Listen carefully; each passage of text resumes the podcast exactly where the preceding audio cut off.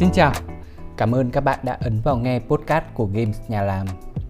Đây là một series podcast được phát hành ngẫu nhiên vào mỗi thứ 6 hàng tuần, chuyên tản mạn về những vấn đề mình gặp phải trong quá trình làm games. Mấy hôm trước thì mình có quay lại chơi Dota 2. Lý do là bởi vì Dota 2 có một bản cập nhật rất là lớn nên mình muốn thử chơi một chút xem sao. Dành cho các bạn nào không biết, Dota 2 là một game MOBA cần 10 người chơi trong một trận, chia làm 2 phe, 5 đấu 5. Câu chuyện sẽ không có gì đặc biệt, nó sẽ vẫn là một trận đấu Server C điển hình. Các player thì vẫn toxic như ngày xưa và trận đấu vẫn chơi rất là mệt. Và lúc này mình lại nhớ ra lý do tại sao mình không còn chơi những game PvP như vậy nữa. Các bạn tưởng vấn đề chỉ có toxic, trash talk hay teabag thôi đúng không? Nhưng còn các vấn đề trong vai nhà phát triển game thì sao? Họ sẽ gặp những vấn đề gì? Tuần này hãy cùng tản mạn về các vấn đề muôn thuở trong những game multiplayer nhé. Khi cứ có sự tương tác giữa con người với nhau thì kiểu gì cũng có hàng trăm thứ cần giải quyết. Không chỉ gói gọn trong game mà ở đời sống cũng vậy. Chẳng hạn trong một nhóm bạn, các bạn hẹn nhau đúng 8 giờ có mặt để đi chơi. Trường hợp đẹp nhất là tất cả mọi người đều đến đúng giờ, nhưng thường thì sẽ không như vậy. Chỉ cần một người đến muộn thì tất cả những người còn lại sẽ phải chờ. Những người phải chờ thì ít nhiều sẽ có cảm giác bực bội. Còn người đến muộn thì có thể sẽ là cảm giác tội lỗi, lo sợ. Còn nếu bạn đi chơi một mình thì việc đi giờ nào là chuyện của bạn và sẽ không có ai phải bực bội cả. Hay một thí dụ nữa là chuyện xếp hàng. Chỉ cần có một người chen lên thì sẽ ảnh hưởng đến tất cả những người còn lại. Trong các game multiplayer hay là các game mà có nhiều người chơi với nhau, nó giống như một xã hội thu nhỏ vậy. Bạn có thể gặp rất nhiều loại người, tốt có, xấu có, và họ làm ảnh hưởng đến trải nghiệm chơi game của bạn. Từ lúc thai nghén đến lúc vận hành, nhìn đâu cũng chỉ toàn thấy red flag. Các red flag mà mình nói sau đây có thể sẽ có game có game không, nhưng chúng sẽ là những câu hỏi lớn trước khi bạn dự định tạo ra một tựa game multiplayer cho riêng mình. Red flag đầu tiên nằm ở số lượng người chơi. Đây là red flag quan trọng nhất. Khác với các thể loại game khác, multiplayer luôn đòi hỏi một số lượng người chơi tối thiểu để có thể đảm bảo trải nghiệm. Số lượng người chơi sẽ ảnh hưởng đến rất nhiều thứ. Đầu tiên, số người chơi sẽ ảnh hưởng tới số lượng người chơi cùng lúc.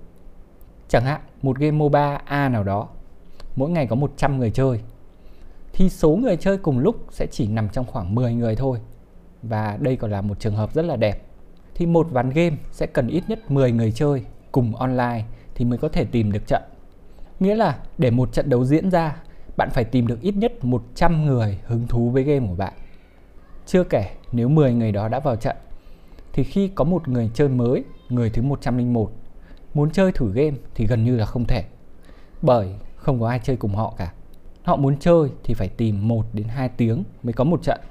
Như vậy, số người chơi cùng lúc ảnh hưởng tới thời gian tìm trận. Quá ít người sẽ dẫn đến việc tìm trận gặp khó khăn.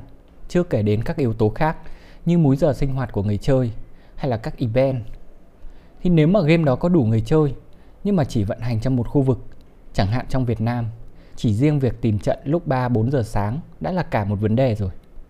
Lúc đó hầu hết người chơi đã đi ngủ, mà những người chơi chơi lúc 3-4 giờ sáng thì tỷ lệ cao là họ là những người chơi trung thành. Thứ hai, cũng là một vấn đề xảy ra khi số lượng người chơi không đủ nhiều. Theo thời gian, trình độ của người chơi sẽ có sự phân tách không đều. Chẳng hạn, rank 0 là không biết gì và rank 1000 là cao thủ. Trong game của bạn có 100 người chơi thì chỉ có 1 người lên được rank 1000, tức là rank cao thủ.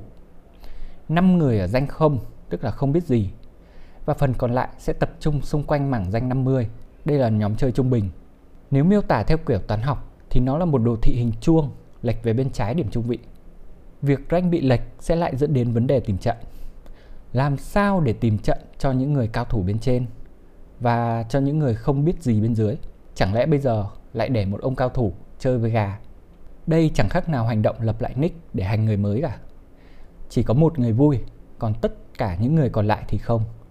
Có rất nhiều cách để giải quyết vấn đề này. Thì nếu được, các bạn hãy thử comment xuống bên dưới nhé.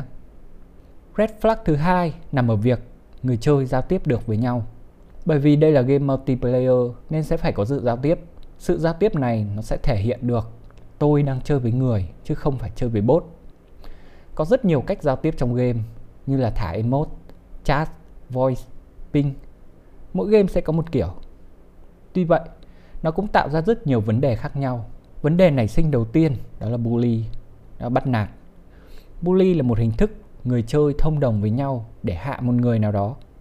Bạn sẽ làm gì nếu tất cả mọi người đều muốn hạ bạn đầu tiên? Chẳng hạn trong các game Battle Royale hay sinh tồn như Rust, ARK, Minecraft hay thậm chí trong Ma Sói thì việc người chơi thông đồng với nhau là điều rất bình thường. Lúc này người bị bắt nạt chẳng thể làm được gì. Họ gần như không được chơi game. Trường hợp xấu nhất là họ sẽ âm thầm bỏ game. Thứ hai, khi những người chơi giao tiếp được với nhau thì các hành động toxic cũng qua đó mà nảy sinh. Ta hoàn toàn có thể dễ dàng bắt gặp các tình huống chat chửi nhau, thậm chí voice chửi đồng đội, ấn Ctrl liên tục hay là thả emote. Đến nỗi người ta còn phải làm một bộ lọc và có những quy tắc ứng xử cho từng game. Hãy tưởng tượng là bạn đi làm cả ngày chỉ để nghe một người nào đó, thậm chí bạn còn không biết mặt, chửi. Với những người có sức đề kháng tốt thì không sao, nhưng một số người chơi game chỉ để vui, thắng thua không quan trọng thì dần dần họ sẽ tìm đến những tựa game khác. Và nếu không có biện pháp xử lý thì game của bạn sẽ chỉ toàn những người chơi toxic, về lâu dài sẽ cực kỳ khó phát triển. Nếu các bạn để ý thì tập người chơi của Dota, LOL, Valorant, CSGO hay Liên Quân nó cũng sẽ khác rất nhiều so với tập chơi Fall Guy, Ma Sói hay thậm chí là Tiến Lên. Thứ ba, khi các người chơi được giao tiếp với nhau thì các alpha player sẽ được dịp thể hiện. Các alpha player là những người cho rằng mình là người chơi giỏi nhất. Họ sẽ liên tục sai khiến những người chơi khác làm theo ý của họ. Dù không phải lúc nào cũng gặp, nhưng tỷ lệ gặp những người chơi này không phải là nhỏ. Khi gặp các alpha player, người chơi khác gần như không có lựa chọn. Họ không thể chơi theo ý của họ mà phải chơi theo ý của người khác. Điều này dẫn đến việc game với họ không còn các sự lựa chọn có ý nghĩa. Sự lựa chọn là một yếu tố rất quan trọng. Nếu các bạn chưa nghe thì hãy nghe số podcast về sự lựa chọn của mình nhé. Để giải quyết các alpha player, cách đơn giản nhất là làm cho họ không có thời gian để chỉ đạo người khác. Một số game sẽ giới hạn thời gian theo lượt, một số thậm chí kìm hãm luôn khả năng giao tiếp với người chơi khác. Red flag thứ 3 đó là về tính công bằng. Ba vấn đề lớn nhất của sự công bằng đó là xuất hiện của bot, cày thuê và các công cụ gian lận. Tính công bằng sẽ ảnh hưởng trực tiếp tới game. Hãy thử tưởng tượng bạn thua một trận cờ vua với một đối thủ lạ mặt mà bạn không biết đó là máy hay người. Hay là người đứng một chỗ có thể bắn headshot liên tục. Hay là có một cái điểm số ở trên một bảng xếp hạng mà bạn biết bản thân sẽ không bao giờ đạt được. Lúc này bạn sẽ bắt đầu nghi ngờ về tính công bằng trong game. Bạn thua chỉ vì bạn chơi sạch. Nhẹ thì bạn sẽ ít chơi game đó lại, bạn ít nạp lại. Nặng thì có thể bỏ game luôn. Suy cho cùng thì game có hack là một game không thể chấp nhận. Mình thấy các game thường phạt rất nặng với những người chơi sử dụng các công cụ đó. Đơn giản nhất là ban nick, hay một cách khác đó là cho những người chơi hack cheat chơi cùng nhau. Điểm chung của các phương pháp này là khiến người chơi bị trừng phạt nặng nhất có thể. Như Steam sẽ là ban vác, đồng nghĩa với việc cả ARK Steam nó sẽ vứt luôn. Red flag cuối cùng, thứ tư là về vận hành. Các game multiplayer ngoài việc giải quyết mâu thuẫn giữa các người chơi thì còn phải giải quyết vấn đề của bản thân game với những người chơi đó. Vấn đề gây đau đầu nhất đó là việc cân bằng. Để cân bằng, nhà phát triển sẽ phải có số liệu. Để có số liệu sẽ phải có nhiều người chơi. Để có nhiều người chơi sẽ phải có tiền. Tiền sử dụng để đổ quảng cáo và thu hút những người chơi mới. Đặc biệt khi game mới ra, nếu không có người chơi thì sẽ không có số liệu. Không có số liệu thì việc cân bằng game chưa chắc đã đúng và nó có thể gây ảnh hưởng đến trải nghiệm của những người chơi mới.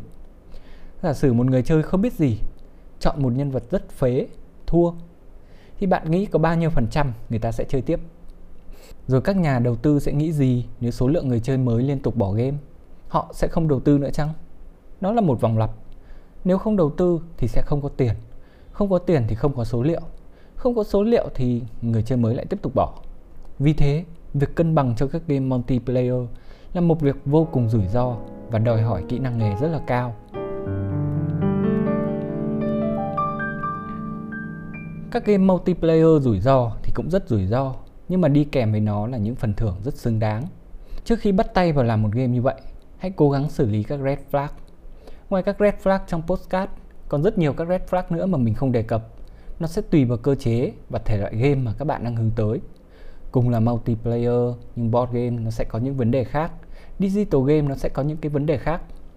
Hãy thử tìm ra những vấn đề mới và có thể được thì hãy comment xuống bên dưới nhé. Cảm ơn các bạn đã lắng nghe podcast của Games Nhà Làm.